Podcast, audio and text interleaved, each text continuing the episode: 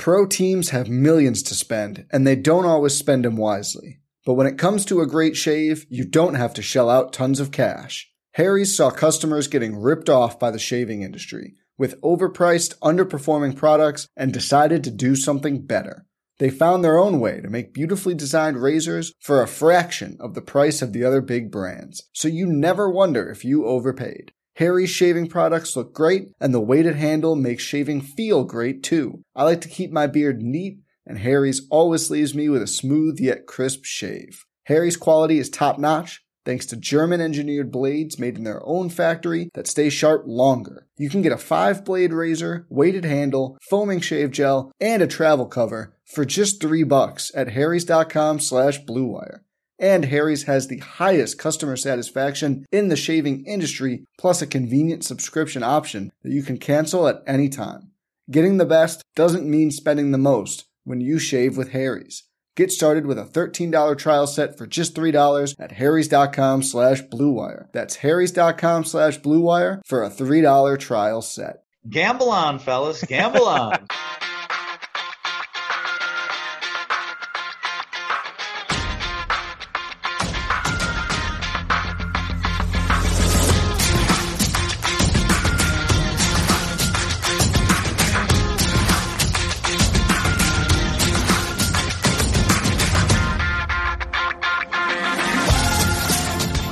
Welcome again to Gamble On, the weekly gambling podcast presented by USBets.com. I'm Eric Raskin, USBets managing editor and media director, and I'm joined by my co-host, US Bets senior analyst Diamond Jeff Edelstein.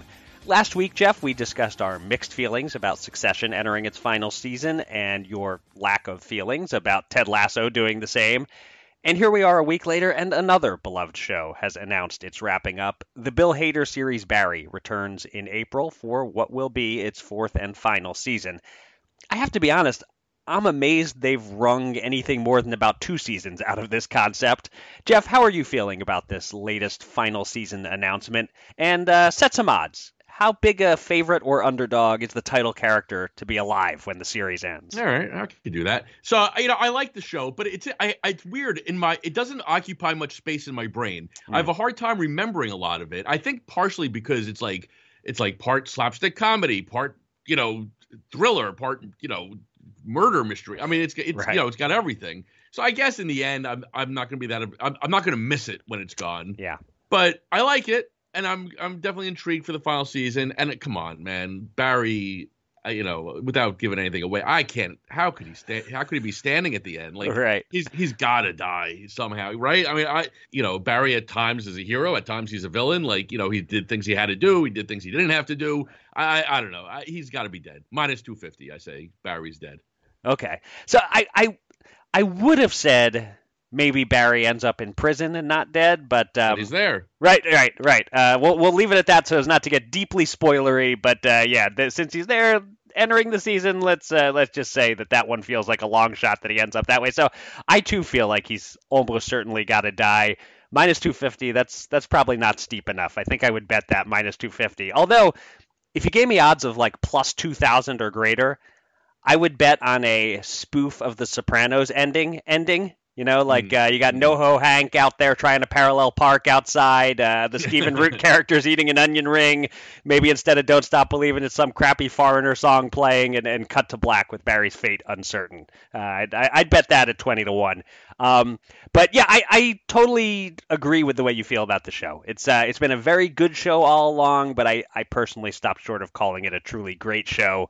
And um, unlike Succession, which I have mixed feelings about it coming to an end.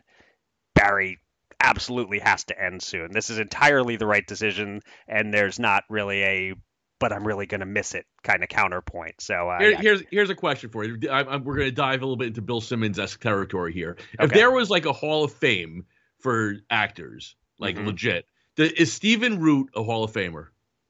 It's a great question. that is a great question. Uh, he's so good in everything, but he's never been the man, right?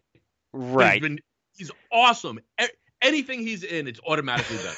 so it's fun. Although, is he a bit one note? Does he have a lot of I'm not sure how versatile he is. He kind of Mm. his characters are always kind of a, a riff on the same guy, sort of. And and maybe I'm colored by the fact that I heard some behind the scenes stories once a long time ago about how on NewsRadio someone was like at one of the uh, one of the live tapings and he took like a billion takes to get every line, like that he like he flubs every line apparently. I don't know how true that is, Right. but that's what I had heard.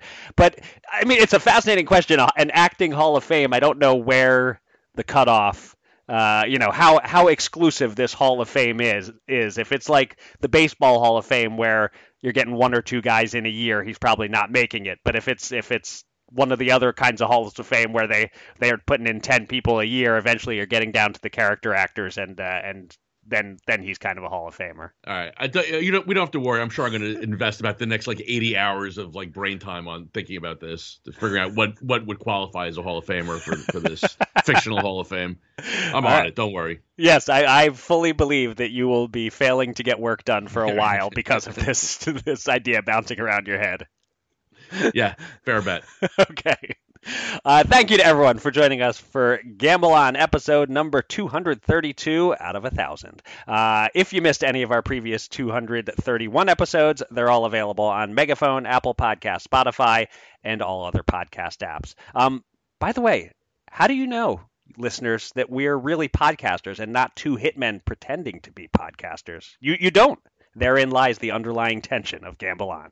Always, as always. All right, listen. Coming up a little later in the show, we we're bringing on uh, Gold Derby's Chris Rosen.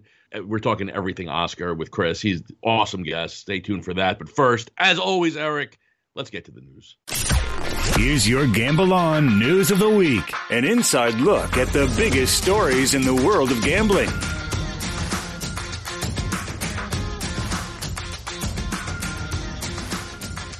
I introduced you this week as Diamond Jeff, not Exasperated Jeff, uh, but I'm pretty sure our first story this week is going to bring Exasperated Jeff out.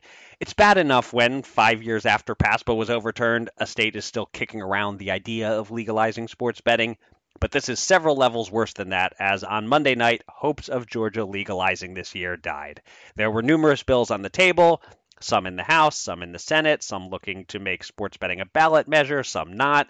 Uh, but one effort in the Senate failed to pass. It needed a two thirds majority and got 30 of 56 votes, while another one in the House was never discussed on the House floor. So here we are. I don't know why any state's legislative window would close for the year in early March, but Georgia's has closed, so it's on to hoping for 2024. And in other news, online casino legislation efforts have failed in Indiana for a third straight year, as a bill that had been introduced never got heard in the House Public Policy Committee. Great system we have here. Introduce legislation, don't discuss it. Deadline comes like 20% of the way into the year, and now we spend nine months waiting for them to start all over again. I guess exasperated Eric is starting to come out. Uh, how's exasperated Jeff feeling about all of this? You know, I'm not exactly a student of history, Eric, but you know, I swear, shit like this that makes me wonder how our little democracy experiment has lasted this long. Yeah. I mean, they meet for two months and they close up shop. Texas, every other year, the legislature meets. Yeah. You know, in, here in New Jersey, I mean, we, our legislators they're meeting year round for the most part. You know, shit gets done. Whether or not it's stuff you wanted to see get done is a matter of discussion, but at least they're there. You know what I mean? Uh, and as far as, as as far as the sports betting piece of this goes in Georgia, I mean, what more can Georgia or any other state want? You know, we we know people are betting illegally and everywhere. You know, where it's not legal. Mm. We have a five year track record now of sports betting being legal. The sky is still above us. The sun still comes up in the morning. people clearly want sports betting. I mean, will of the people at this point. Like, ask Thomas Jefferson. You know, Lin Manuel Miranda could probably speak better on this subject. Enough's enough. Like, this is just stupid. It's just stupid. At this point, any state that can't get this done is doing their citizens a disservice because it's happening in every in all these other states and happening without issue, without problems. Right. Get it done. Yes. I, I guess I won't say without any problems. You know, there is the responsible Oh, gambling yes, aspect. yes, but yes. but right, yes. But uh, taking you less literally than uh, than than I just uh, attempted to take you. Yes, clearly it's working in all these other states, and uh, they are doing their citizens a disservice. I mean, just from a personal selfishness level, um, I feel like it's it's fine. Take your time, Georgia. We don't want every state rolling out everything at once, or we'll run out of news to cover. Um, so you know, so no skin off my back if Georgia and Indiana drag their feet for another year or two. But yeah, I mean, for the people in those states who want to be able to gamble online legally, it, just absolutely sucks that they can't just hurry up and do what other states have successfully done. Um, and and this Georgia stuff, the whole system, it, it's it's annoying. So to get it on the ballot it just needs a majority vote if if they're doing that sort of measure. But the one that got the 30 yes votes and 26 no votes was a measure intended to skip the ballot and go straight to a constitutional amendment, and those need two thirds. And I'm sure these rules exist for a reason. I'm not so sure it's a good reason. It's probably something outdated that has to do with what you could barter your cow for at the time that the rules were introduced. Uh, and of course, there was more important stuff going down in the Georgia legislature this week, uh, passing new laws to make it easy to fire and replace DAs who are investigating certain ex presidents. So, uh, you know, Georgia sports betting do- doesn't totally have the national media's rapt attention here. Um, but should, should, should we set an over under date for when Georgians will be able to legally bet on sports? I mean, yeah, it's uh, yeah, a year and a half. 1.5 years. That's okay, your there's so your it's over currently March 9th, so that would mean September 9th, 2024. I'll go I'll, I'll go later than that. Yeah. Uh, I'll say yeah, maybe like 2024 ballot measure passes. I'm thinking some I think I'm thinking it's 2025 before you're actually betting legally in Georgia. Unfortunately for our various Georgia Georgia based listeners. I'm ready for a benign dictator. okay. Good good I luck not- find, you know- good luck finding a benign one. Mr. Beast. Who's that? Mr. You don't know who Mr. Beast is? Uh, I don't think so. Oh, you, you got you got to ask your son. He'll tell you. Oh, so I guess he's a YouTuber. He is, yeah. Pro teams have millions to spend, and they don't always spend them wisely. But when it comes to a great shave, you don't have to shell out tons of cash. Harry's saw customers getting ripped off by the shaving industry with overpriced, underperforming products and decided to do something better. They found their own way to make beautifully designed razors for a fraction of the price of the other big brands, so you never wonder if you overpaid. Harry's shaving products look great, and the weighted handle makes shaving feel great too. I like to keep my beard neat, and Harry's always leaves me with a smooth yet crisp shave. Harry's quality is top notch, thanks to German engineered blades made in their own factory that stay sharp longer. You can get a five blade razor, weighted handle, foaming shave gel, and a travel cover for just three bucks at harrys.com slash bluewire. And Harry's has the highest customer satisfaction in the shaving industry, plus a convenient subscription option that you can cancel at any time. Getting the best doesn't mean spending the most when you shave with Harry's. Get started with a $13 trial set for just $3 at harrys.com slash bluewire. That's harrys.com slash bluewire for a $3 trial set. Uh, all right, all right. Let's uh, let's turn the mood around with some relatively positive news for the sports betting industry. Massachusetts mobile betting launches tomorrow, Friday, uh, in time for March Madness, and with a few weeks to spare before the Red Sox's season begins, there will be seven mobile sports books opening their virtual doors at once, and more to follow. The state regulations allow for up to 15. Two other sports betting stories of note in Massachusetts this week. First, traditionalists are not going to be happy to learn that the Green Monster at Fenway Park is getting a tattoo. The Red Sox have partnered with BetMGM, so there will be a BetMGM logo on Major League Baseball's most famous wall, the one Ray Kinsella and his wife both had a dream about. Uh, and second, following up on a discussion from last week, Massachusetts regulators have changed their minds about banning affiliates like us. They're permitting affiliate marketing until at least April 14th while continuing to study the situation. Jeff, what's on your mind as Massachusetts prepares to become a real sports betting state where you can wager on your phone? You know, before I answer that, I just want to talk about real quick the fact that we are an affiliate. I think it's worth noting here. I don't think we mentioned it enough, honestly, that and I'm speaking for myself here that Mhm. we've ne- I've never been told what I can or can't write about. You know what I mean? We are we are 1000% independent. I- You know, I've written tons of critical pieces about the industry. I kind of like writing the critical pieces. They're more fun. But uh yeah, I think it's just worth mentioning. But be, Yeah. beyond that, uh yeah, no, I don't want to see a BetMGM ad on the Green Monster. No. That I mean the Green Monster is it's it's a it's like the it's like the wailing wall. I mean, you don't you don't you don't put a you don't put an ad on the Wailing Wall. It's the Green Monster. You know, I you're, mean, gi- you're giving you're giving whoever runs the Wailing Wall some ideas here, Jeff. I mean, were there ads there before this? I don't. Or no? Uh, on the on the Green? Monster? Yeah.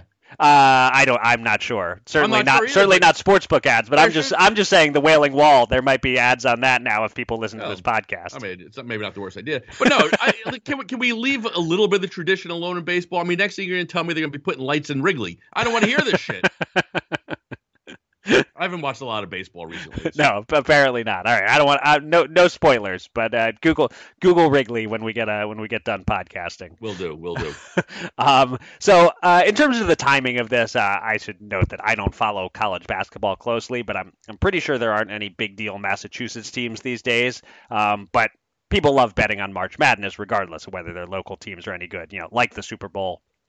March Madness is, is an event of national betting interest. You can be a non-fan all season and then get interested when the tournament starts. So, so I guess it was worth hitting this March 10th deadline that they're uh, poised to hit. Um, but I would think the bigger thing locally in Massachusetts is uh, is being able to bet on your phones from Fenway once baseball season starts. Um, one of our coworkers, who's originally from the Boston area, found the Green Monster news very upsetting, as as it seems you did. I don't know. Uh, for me, it's been a while now that all this stuff stopped feeling sacred. Uh, eventually, eventually they will be the BetMGM Boston Red Sox, and uh, and there's nothing we can do about it. Yeah, it's not a bad idea. We could do it like uh, like the J- Japanese baseball does it. they're, the teams are the, it's not a city or a town. It's named after the business that owns them. Yep. Yep, I, I, we're. I'm sure we're headed there. First, it'll be that just that the business like gets a little patch on the on the uniform, and then uh, before you know it, the the team is named for the business that sponsors them. Um, by the way, I dropped the the Ray Kinsella reference in there. Are you a Field of Dreams guy? Yeah, like I mean, you know, I, uh, yeah, of course. Who's not? I mean, I'm a I'm a I'm a male. You know, how could you not be? okay, so so your pronouns are he him then. Okay, My good, pronouns good, are good to have defined that. Yeah, Okay. Yeah, yeah, yeah. Um, so yeah, I don't. Uh, so I guess you've never met a non-Field of Dreams person, but there definitely are people who feel that all the mystical aspects of the movie that they hate it, that they think it's uh, silly and stupid. But uh, I, I can't, you know, I can't have a conversation with those people. But I was just curious. I'm glad to know you are a Field of Dreams guy.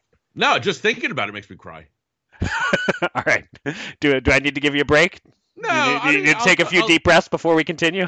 I'll get I'll get through, but you know, the waterworks are starting here. Yeah. No. It's uh, how can you not get? How can uh, you get not? Here? How Yeah. can you not? I know. Je- Jeff, do you want do you want to go have a catch? Come on, man. all right, all right, all right. Let's change the subject. Let's move on to our third item, about which I have very little to say until I hear what you have to say, Jeff. Uh, you attended an industry event in your home state of New Jersey this week, the Seton Hall Law Gaming Law Compliance and Integrity Boot Camp. So uh, let me and the listeners know about the highlights and lowlights. And and was the term boot camp warranted? Was this grueling enough to be called a boot camp? Uh, well, was pretty much a room full of lawyers and me, so yeah, I'm going to say 100% grueling enough to be called a boot camp. Okay. Uh, the I, I I am not a fan of listening to people talk. I, I'm not sure exactly what to say about that. I mean, it, it you know, uh, you know, whether it's the gambling industry or you know, in my other old life, you know, as a newspaper column, it's just like having to sit through. I don't know. It's hard. It's I don't have the patience. You know, just tell me what Right. what what's the news. Let me write a news story, and then we just let me get out of here. So yeah, it was a boot camp. But uh, where was I? Oh yeah, yeah, I was there for the day. Uh, Uh-huh. honestly, I mean, the one thing, the the big takeaway for me was the article that I wrote. I think it was on Sports Handle about how different state regulators are handling all this hand wringing over the advertising issue. And so mm. you had regulators from New Jersey, Pennsylvania, Colorado, and New York there. New York treats it like a dictatorship. They just make the rules. They don't care what the operators think. New Jersey is more like a democracy. They're engaging with the operators to see what they have to say. Pennsylvania is just literally waiting to see what everyone else does before they take any action. right. And Colorado is like all la- you know laissez-faire. They're like it, the operator should be handling this. They shouldn't have you know we shouldn't have to regulate them. They should do you know they should have their own best practices. So that was kind of fascinating to see. Uh, no consensus really, Right. except that like the advertising is changed is going to change a little bit, but you know I don't know. I don't need to go to another boot camp if that's what you're asking. okay, I, I won't uh, insist that we send you to any. Yeah, uh, you, you you sent me a Slack message or two while you were there, and uh, let's just say I was not jealous at all uh, to to of your, of you going there. I did get breakfast and lunch, so that that helps. Okay. All right. Good. Jeff has been fed. Um, I, yeah. I mean, I think uh, like up to a point, the regulators who are buckling down on advertising, I, I think up to a point, it's a good thing and it's warranted. uh, But then past a certain point, they're just meddling, and I think New York has already kind of crossed that point. Um, you know, full credit though to states like Ohio and Massachusetts for at least bringing about a change to end the risk-free language. I, I Yeah. think it's hard to argue the other side of that one, but but mostly I agree with the the David Rebuck New Jersey approach of let's be hands off and and step in when we need to step in, sort of being more reactive than proactive. I I'm- I'm fine with that attitude. Yeah, I mean, I've written plenty of pieces about how this, yeah, some of this advertising is terrible. Uh, the risk free was ridiculous because that's just that was a patent lie, and uh, you know, but yeah, the sports book should smarten up at this point and like get sit down amongst themselves and like be, you know, be smart. Like let's not don't don't don't encourage regulators to have to look at you. Right. Yes. Um, by the way, tangentially related, did you uh, have a chance yet to read uh, Mike Seeley's piece this morning on the sped up Ringer podcast ads? No, I haven't. but I Okay. will. I will. I, I'll, I'll give the, uh, the the the quick overview as we make uh, yet another uh, Bill Simmons reference here on, on the pod this week. But basically, that he he it, for all I know, he might have blown the whistle on them by asking the Ohio Casino Control Commission how they felt about the Ringers ads. And uh, uh, spoiler for the story: soon after that, the ads got slowed down to a normal speed. But basically, the he noticed on on Ringer podcast that they would do these ads for FanDuel and when they got to the helpline responsible gambling part at the end it was clearly sped up. Like it's not like just that they were talking fast. They actually manipulated the audio to get through that part faster. Um, now i i probably never would have noticed. I listened to podcasts at 2.5x anyway, especially Simmons. He he talks way too slowly for me. I need to speed him up. Um, and once the ads start, I always hit the fast forward 30 seconds button uh, until the ad is over. So I had never noticed the disclaimers being sped up, but but they certainly were. Mike uh, provided clips in the article, and, and it was blatant. You couldn't make out the phone numbers. So uh, I'm glad that has been uh, remedied here during uh, Problem Gambling Awareness Month. Yeah, though I mean, I I cannot imagine those disclaimers ever do anything. Yeah, th- and that's interesting. He uh, he talked to uh, our friend Keith Whyte uh, for the article, Right. who basically he had an, an interesting idea of instead of putting a requiring a disclaimer on every ad, it should be that like one out of every four ads strictly is a responsible gambling ad. That you know Yeah. you get you Uh, get three three out of four that that are just ads for the site, and then the fourth one is just uh, a, a, a respons- bringing awareness to responsible gambling and telling you. And again, Keith saying there should be the single centralized number that he talked about uh, with us, the one eight hundred gambler. So, uh, but it, it was. Uh, it was it was just kind of interesting to to know that they were manipulating these ads because they know that their listeners don't want to sit through all these forty different numbers for for for No, what of course not. Yeah. Yeah, no, I, But- I agree. I'll, I'll note to any prospective uh, gamble on sponsors: uh, pay us enough, and we will read your ads as painstakingly slowly as you want us to. Hundred percent. It's time to welcome a special guest from the world of gambling. Let's get to the Gamble On interview.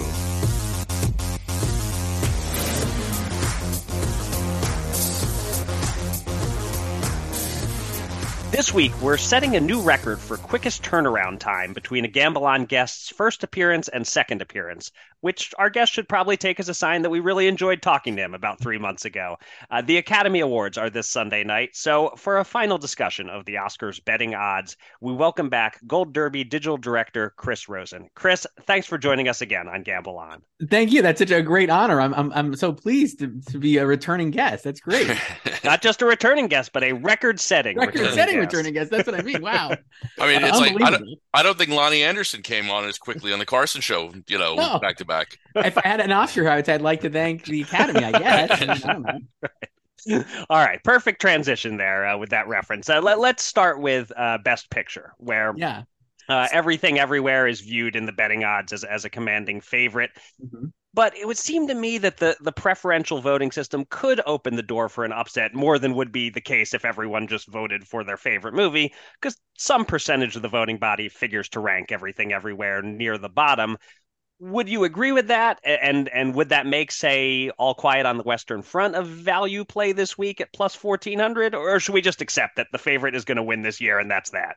If everything everywhere does not win, it would it would go down in history as one of the most historic upsets I would say ever because it's won every award. Really uh, every guild award. It won the PGA awards. It won the Directors Guild awards. It won the Writers Guild awards. It won at the SAG awards. That's like an almost unbeatable combination. It did lose at the BAFTA awards though to All Quiet on the Western Front. So if you're wondering, oh, maybe it could win. Uh, All Quiet on the Western Front. It's not a bad shot in the dark, honestly. It, it it's still a value play, I guess, in that regard. But I, I, you would have to. It would take a lot, I think, for that to happen. Everything Everywhere won on a preferential ballot at the PGA Awards. It did not have to face off against All Quiet on the Western Front at the PGA Awards. So you could say that it's never actually battled All Quiet in that format, and then maybe All Quiet would uh, emerge. But I think while I agree it will end up on the bottom of some people's ballots, it seems like industry wide everything everywhere is beloved. So even if there are a pocket of people who are like, I don't like this movie or I'm not going to rank it in my top three, I don't think there's enough of them to actually knock it off. So if if there was an alternate, I think it would be every uh every, all quiet on the Western Front. Some pundits have even you know gone on a limb on that front as well. Uh, but I'm not going to do that. So I'm sticking with everything everywhere. And what one other long shot that I'm curious about with with the preferential voting could it could it somehow possibly lead to a Top Gun Maverick victory? It's it's a not an Oscarsy movie at all, but but it does seem the kind of movie that could be like almost everybody's third choice. Is there is that a a slim hope or a, or a no hope in your view? I mean, I'll say Slim Hope because it would be my number one. I loved it. Okay, uh, the most. It was the best. Uh, but and I think if it was going to win anything, it probably would have won at the PGA Awards because it was a preferential ballot there. It was up against everything everywhere, and you figure a Producers Guild Awards, producers are going to love movies that make a lot of money this year. I think there were four sequels in, in there, so it's like that's kind of what the producers are thinking of beyond maybe even more like Oscar traditional Oscar fare, and everything ever still won at the Producers Guild Awards over Top Gun. So I'd say it's it, if you want to take a stab at it, why not? But like I don't, I, I think if I think my top three are Everything Everywhere. All Quiet and Top Gun. I think those are the top three that you would expect to perform really well, but I don't think anything is going to stop everything everywhere. Gotcha. Speaking of not stopping everything everywhere, last time we talked, I was I I, I put it to you. I think it, the Spielberg was a sure thing to win Best Director. uh, he was minus two hundred at the time. Now he's like I've seen him as like plus eight fifty, plus nine hundred, uh, which is surprising to me because like you know the the the the story always seems to be that Hollywood loves a story you know and like this is spielberg's autobiographical film this is like almost you know almost a, you, know, you might you know you might look back and say this is the capstone to a career it just seemed like this was a, a they were just going to hand it to him on a silver platter but the daniels have just been winning everything everywhere no pun intended or actually maybe pun intended but uh I mean, do you, is there? Is, do you think there's room for an upset here? Can Spielberg come roaring back and take this home? So everything says no, but I do think there is room. Maybe I'm just gonna. I don't want to give up the ghost because I agree. I, I, love Steven Spielberg. I thought the movie was great, and when we spoke last time, I was like, he's definitely gonna win. It seemed like no doubt he would win. But what happened is he didn't win really a lot of anything. He won at the Golden Globes, which doesn't really have any kind of effect on the Oscar race beyond visibility because none of the people who vote for the Golden Globes are actually in the Academy. He wasn't even nominated at BAFTA. Couldn't even make uh, the short list there. I don't believe. So it just is like he's missed a lot of spots even if he wanted the DGA awards, I think he still would be behind here. That said, I usually go by who's doing a lot of campaigning, right? At the end here, it's just like visibility and momentum. The Daniels have won everything, like you said. They won at the WGA Awards, they won at the Spirit Awards, they won anything they've had a chance to win, they've won, and they've given a ton of speeches. But Spielberg himself has not really stopped promoting the movie or him his candidacy, right? He's done like high profile interviews, and everybody's kind of like love Steven Spielberg. I could see it happening if like on Sunday night if he won, I would be like, man, I knew he was going to win, but I'm not ready to predict it just because I think everything is pointing towards the Daniels. Um, but yeah, like you know, the thing is, the Daniels could win producer as the win best picture as producers of, of everything everywhere. They're a very strong chance to win best screenplay, and then they'd also win best director. That's three Oscars in the same night. We've seen that before. It's but it seems like kind of wild that these directors who not a lot of people had heard of maybe this time last year uh in, on a broad scale uh, are going to win three oscars and like someone like steven spielberg only has two oscars in his whole career you know that kind of thing so if people start thinking that way that maybe they're like, oh, I don't need to give the Daniels best director. I'm already giving them best screenplay. But at the same time, they just love the movie, so they're probably just going to check it down the line. But I think Spielberg is still a value play. But I, I want to predict him so badly, but I can't do it. Uh, so I'm going to stick with Daniels. But yeah, I don't disagree. All right, I'm putting more money on Spielberg. I was, I was just gonna say that Jeff heard enough to, to throw a little more out there at plus eight fifty. Yeah. Plus 850. Come on. How could you say no to that? All right, let, let's move to some categories where there isn't uh, a, a runaway favorite the way Mhm. that everything everywhere is in those two categories we discussed. The, the best supporting actress odds are fascinating. Uh, three contenders, all priced almost identically. Uh, we have Angela Bassett. Uh, last I checked, she's plus 130, Jamie Lee Curtis plus 165, and Kerry Condon plus 175. Who's your money on there? And and can you recall the last time a major category was this wide open with three or more contenders this late in the game? I honestly can't. I mean, like the race most com- people have talked about is like maybe like Sylvester Stallone versus Mark Rylance. We've seen like stuff like that. I, I mean, my money is on. I, would. I'm picking Kerry Condon here Hmm. uh, because I think all three of these actresses have won significant awards in theory. Angela Bassett won at the Golden Globes and the Critics' Choice Awards. Again, those are critical awards, not uh, Academy and industry members. But that was a chance for people to see her on stage giving a speech, and she reminded everybody that she's Angela Bassett and she's never won an Oscar, and it's like a great narrative. Uh, then Jamie Lee Curtis won at the SAG Awards and had similar narrative, and then Kerry Condon won at BAFTA Awards, and I think Kerry Condon will end up winning in a similar way that Mark Rylance won, and maybe in a similar way that like Marisa Tomei won against Lauren Bacall way back uh, in the '90s. Is that, or you could any? I think the narrative on Angela Bassett and Jamie Lee Curtis is great. Everyone loves those actresses, and they've never won an Oscar. But when push comes to shove, do they really love those performances? They definitely love the actresses, and they definitely love at least Everything Everywhere All at Once as a movie. But I think from a performance standpoint, Kerry Condon maybe has them both beat in the in the in the industry.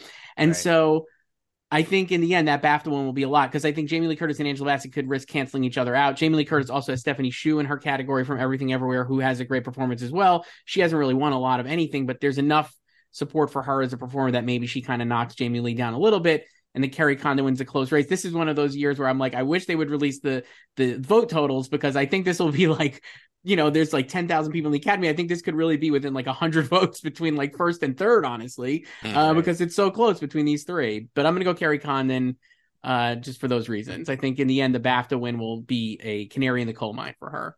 And and it sounds like your your opinion, if you were voting, is that Kerry Condon is actually the deserving winner, best of the best performance among these three. I think so. I mean, I think if I was doing it, Kerry Condon would also be my winner there. Angela Bassett's great in Black Panther Wakanda Forever, but I can't. I keep bumping up against the fact that like she would be the first actress to ever win for a Marvel movie. They obviously have some kind of there's not a great embrace of Marvel product at the Academy, though Black Panther obviously originally was, and this movie has been sort of. But I'm just like, I think there are better. Nothing against Angela Bassett, who I love, but I'm like, you didn't nominate Michael B. Jordan for Black Panther originally. That is a better performance to me, pound for pound.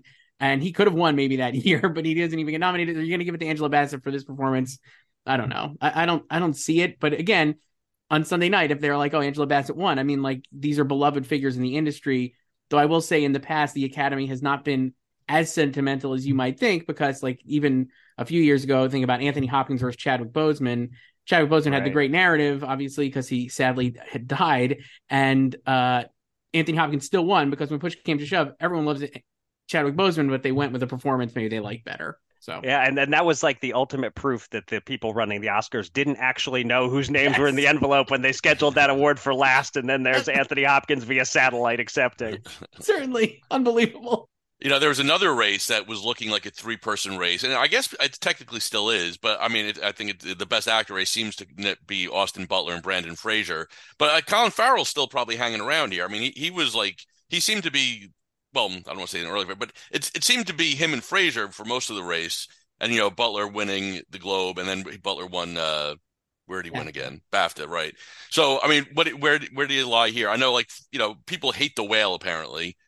The So whale is, is definitely more polarizing of the Right. of the of the three. Uh, not and did not get a best picture nomination here. Usually, best actor maybe correlates with best picture a little more. Also, I think seven of the last ten acting best actor winners played a real life person. So when you put Hmm. those two things together, I think Austin Butler ends up being the winner here. Colin Farrell, I thought for a long time. We would even have a three person race here because I thought he would win at BAFTA, which is kind of like home field advantage for him. And Banshees of Inisherin did really well there because Kerry Condon and Barry Keoghan won surprising wins. And then Colin still didn't win at BAFTA. So that leads me to believe that there is a lot of support for Austin Butler, especially internationally. And then Brendan obviously won at the SAG Awards. SAG Awards are sometimes less predictive of the Oscars because it's a much larger group. You're talking about SAG and AFTRA, so it's actors and like you know audio engineers, all these different things in the union, and then they love those kind of comeback narratives at, at SAG. And you saw this year, Ke Quan won, Jamie Lee Curtis won, Brendan Fraser won, and Michelle Yeoh won. Right, those are like the best narratives of the group. They all won. Uh, so I do think Austin Butler will win playing a real life person. This is also really close, but I would, even though Brendan Fraser could win, and it would not shock me if he did win, I think when you're breaking it down, having the best picture, the, the Elvis is the stronger movie. Uh, playing a real person always works, and Austin Butler has really done well in places maybe you didn't think he would, like BAFTA, because it's like obviously Elvis is an American icon uh, first, perhaps, even though obviously he's worldwide famous. Uh, you know, maybe you didn't think he would win there, and he did. So I think I think Austin Butler will win, but it is very very close. And and our, I mean, like that is I think the closest race in our our site, like very very evenly matched those two between who's pr- predicting. So Quick bonus question for you: Over under on number of references to Chris Rock and or Will Smith. I say like I probably would take the over. I think be like I was just reading an interview with Jimmy Kimmel where he's like, obviously I'm going to mention it. I can't imagine that people aren't going to mention it, and it depends who the presenters are. If there are comics up there, they will definitely mention it. Uh, I would say if if the over under is like three, I would take the over. If the over under is like five, I might take the over too.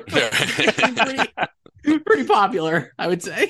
Could we even possibly get like a full on spoof of it? Just Jimmy I don't know Kimmel during his monologue, someone walks up and it looks like they're about to slap him. Do you think they would go that far? I don't think so. I'm going to say no to that, but I think I, I would say take the down on that, but over on the references. All right. This this has been great. Uh, always uh, always good talking to you, Chris. And I think uh, Jeff comes out of this armed with several new wagers he's uh, strongly considering making. Uh, I, I can see the gears turning in his mind every time you start to say that. Oh, there's some value on that one. So my, uh, you, I, I'd be embarrassed to show the both of you my Google Doc of my Oscar bets so far. they are they are rich and varied. I I think at this point though, I think you're ready to just uh, put it all on uh, everything everywhere at minus seven hundred. Every every penny you have left is going on that movie at this point to make up for all, everything you're going to lose on Spielberg. Chris, uh, thanks again for for coming on the podcast. Uh, I'll let everyone know you can find uh, Chris's work at goldderby.com and follow him on Twitter at Chris J Rosen. Great talking to you, and uh, enjoy uh, Oscars night. Thank you guys. Thanks for having me back. Two men. Two men. $10,000. Will they run it up or blow it all? It's time to check in on the Gamble On bankroll.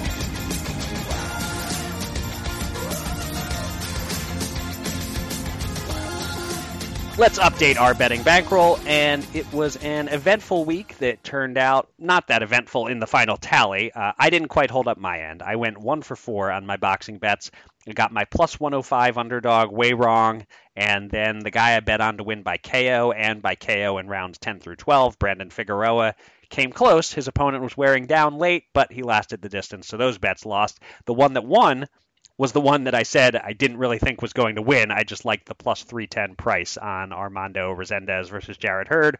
Resendiz pulled off the upset via 10th round stoppage. So we won $124 on that, but lost $200 on the other three bets combined for a loss of $76 on my end. Uh, Jeff, meanwhile, you only had one bet graded, but it turned out an interesting result. Keegan Bradley for the top 10, he ended up in a four way tie for 10th through 13th.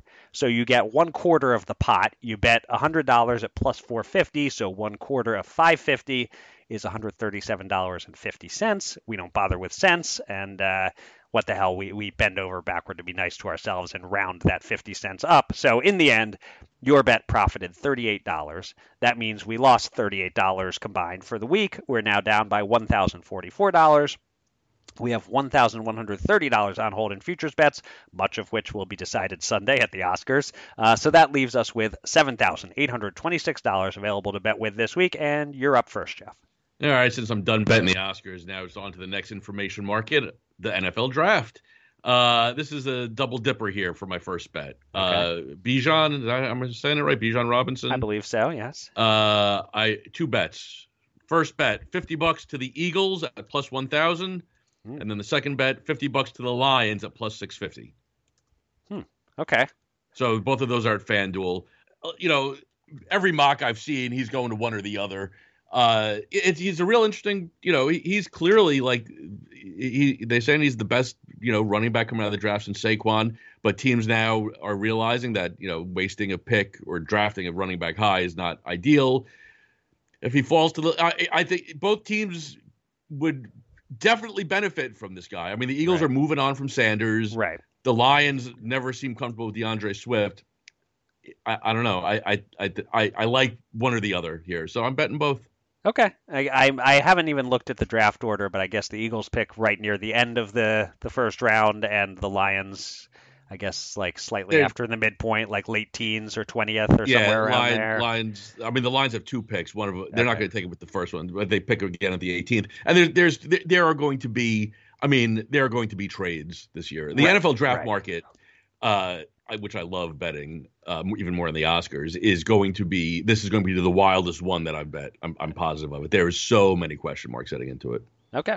Um, well, you're done with Oscars bets, but I'm not quite. I'm going to do one more. Uh, even before uh, Chris Rosen made the case for Kerry Condon, I was already looking at that potential for Angela Bassett lifetime achievement votes and Jamie Lee Curtis lifetime achievement votes canceling each other out, figuring Condon likely has slightly better than just a one in three chance. Um, the odds I had seen were plus 175, which seemed, you know, close enough to value to consider. But then I asked you, you Jeff, with access to all those New Jersey odds to shop around for me, and you informed me that Caesars had plus 240 on Kerry Condon. Um, look, I haven't seen Banshees of Inisherin, haven't seen Wakanda Forever. I only saw the first 25 minutes of Everything Everywhere. But uh, Chris says Condon gave the best performance. Plus, uh, as he pointed out, supporting actress is a category where they often reward the younger, lesser known nominee. So plus 240 seems like a hell of a price. Let's go $100 to win 240 on Kerry Condon. Very good. All right. Uh, I'm going back to the draft. Okay. Uh, CJ Stroud going number one at plus 350 at Caesars. Uh, give me a hundred bucks there. Okay. Uh, So- you're not you're, you're not you're not moved by the uh, combine performance of uh, Richardson. No, I think Richardson's awesome, and and somebody somebody's going to take him, and I I think he'll be top ten. Uh, I don't think I don't think anyone's going to trade to number one to get him. Uh, Right. And Bryce Young, teams are not. Some teams simply will not take him because of his height. So Stroud, it really just depends who trades up for the pick here. Right. Um, I, I so I think Stroud at plus three fifty is great value. Uh, and I also think that in a week or two or three, I'm going to come back and tell you Bryce Young at at, at plus, you know, it's probably going to be plus money at some point. You know what I'm saying?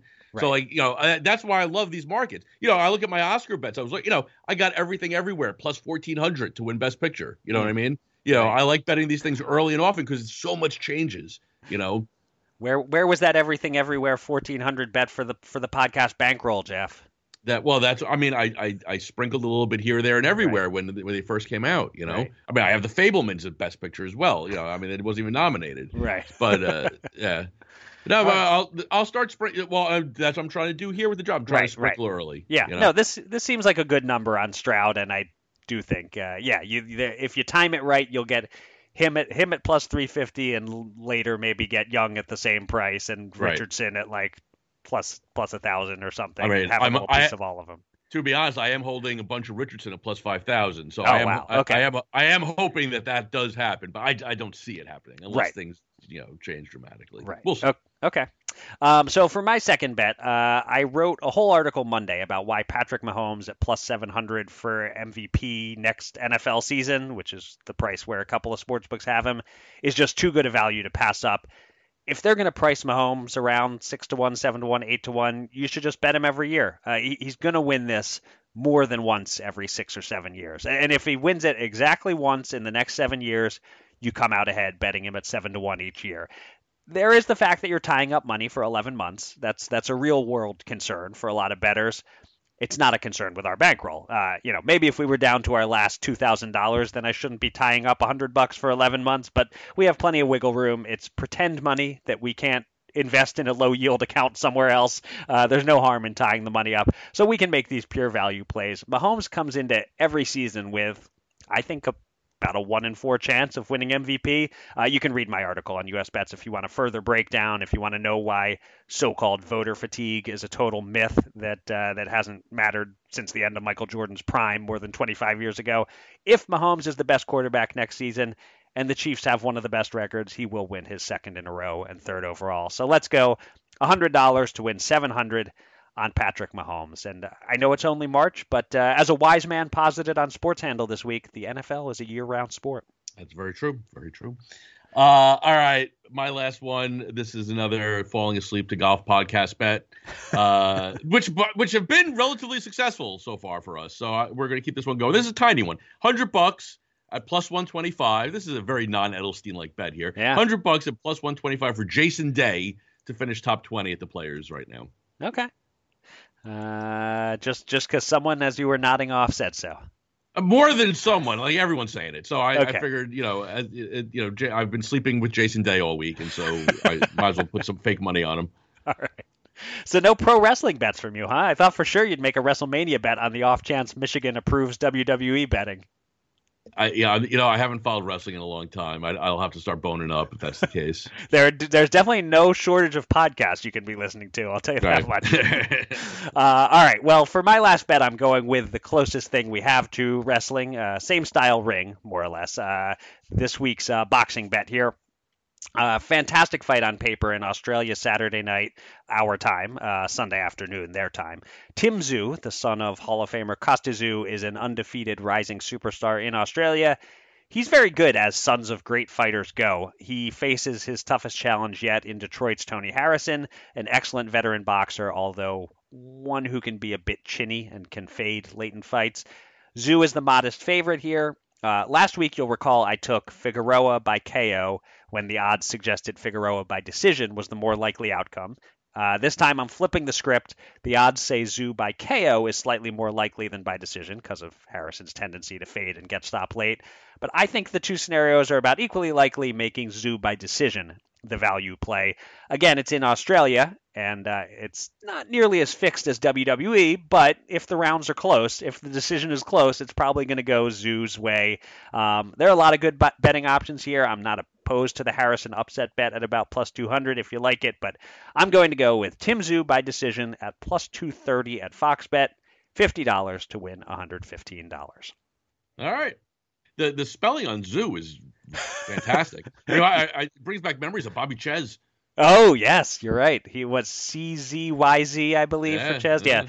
uh, Tim Tszyu. For those uh, who aren't looking at the outline where I jotted his name down, is uh, TSZYU. Which I the first time I saw his father's name, uh, Kostya Tszyu, uh, I was sure I, w- I definitely mispronounced it Sizu or something like that before I Sizu uh, before I got it right. But yep, just pronounced like as if it's Z O O. By the way, one you got to remind me one day. I got to tell you my Bobby Czyz story. It's a good one. You don't want to do it today? You want to save it?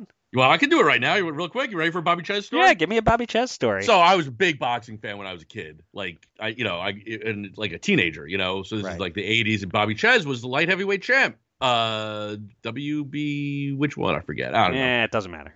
but he he was a champ. you know, a New Jersey guy, right? Right. So and uh, I I I'm I this is the, the most New Jersey story ever. I walk into Crazy Eddie, right, with my dad, and and there's Bobby Czyz, like he's like hanging out, like just shopping, you know, talking Uh-huh. to somebody, and uh, you know. Bobby Czyz wasn't exactly a household name, but I, I'm like, hey, aren't you Bobby Czyz? He's like, yeah, I am. I'm like, oh, how cool. And then he says, hey, I, I my buddy works here. I was brought my videotape of the fight I just had. We were going to watch it together. You want to watch it with us? I'm like, yeah, I do. And so I watched like Bobby Czyz, like his, I forget who the fight was against, but I'm I'm sitting there with Bobby Czyz watching him fight, and he's like Uh-huh. going through. He's like, yeah, he came in here with the left, so I wanted to double. You know, he's like going through the whole thing. It was awesome, awesome. Very cool. I, I too have a Bobby Czyz story that uh, actually involves me sort of getting punched by Bobby Czyz, which is too good a tease to uh, to tell you the story right now. I'm gonna I'm gonna let it simmer. I'd like to see Bobby Czyz hit you. It was it was only sort of a punch, but uh, all right, all right, we'll we'll let we'll let that dangle till next week. All right, that'll do it for this episode of Gamble On. Thanks to everybody out there for listening, and thanks again to this week's guest, Chris Rosen, who uh, you better believe Chris will be back when uh, Emmy season rolls around. Uh, you can find me on Twitter at Eric Raskin and Jeff at Jeff Edelstein. And follow US Bets at US underscore bets. Go to usbets.com for all the latest news and analysis from the world of gambling and subscribe to this podcast on Megaphone, Apple Podcasts, Spotify, or anywhere else. And with that, Jeff, please take us out. I mean, I, I legitimately think Bobby Czyz's ears are currently ringing right now somewhere. Uh, you know, listen, I got to highlight this again. I spit this out like kind of out of nowhere last week, and then I ended up writing about it yesterday. And I, I'd like to just bring it up one more time. How in the hell does state lotteries get a pass when all these legislators are like wringing their hands over sports betting advertising? Let, let, let uh, f- quick five points here. Okay. Lotteries handle more money than legalized sports betting. All right. They have a hold of 36%. 36% is the hold on lottery compared to 8% in sports betting. State lotteries spend almost $600 million a year on advertising. They're allowed to sell to 18 year olds, and they use beloved cartoon characters to sell their product. But these holier than thou politicians, they want to ban sports betting advertising. They're likening it to Joe Camel. Are you freaking kidding me? This is ridiculous. I mean, I really I don't understand. One form of gambling's okay, the other one, oh God forbid, now we we have to start legislating the hell out of it.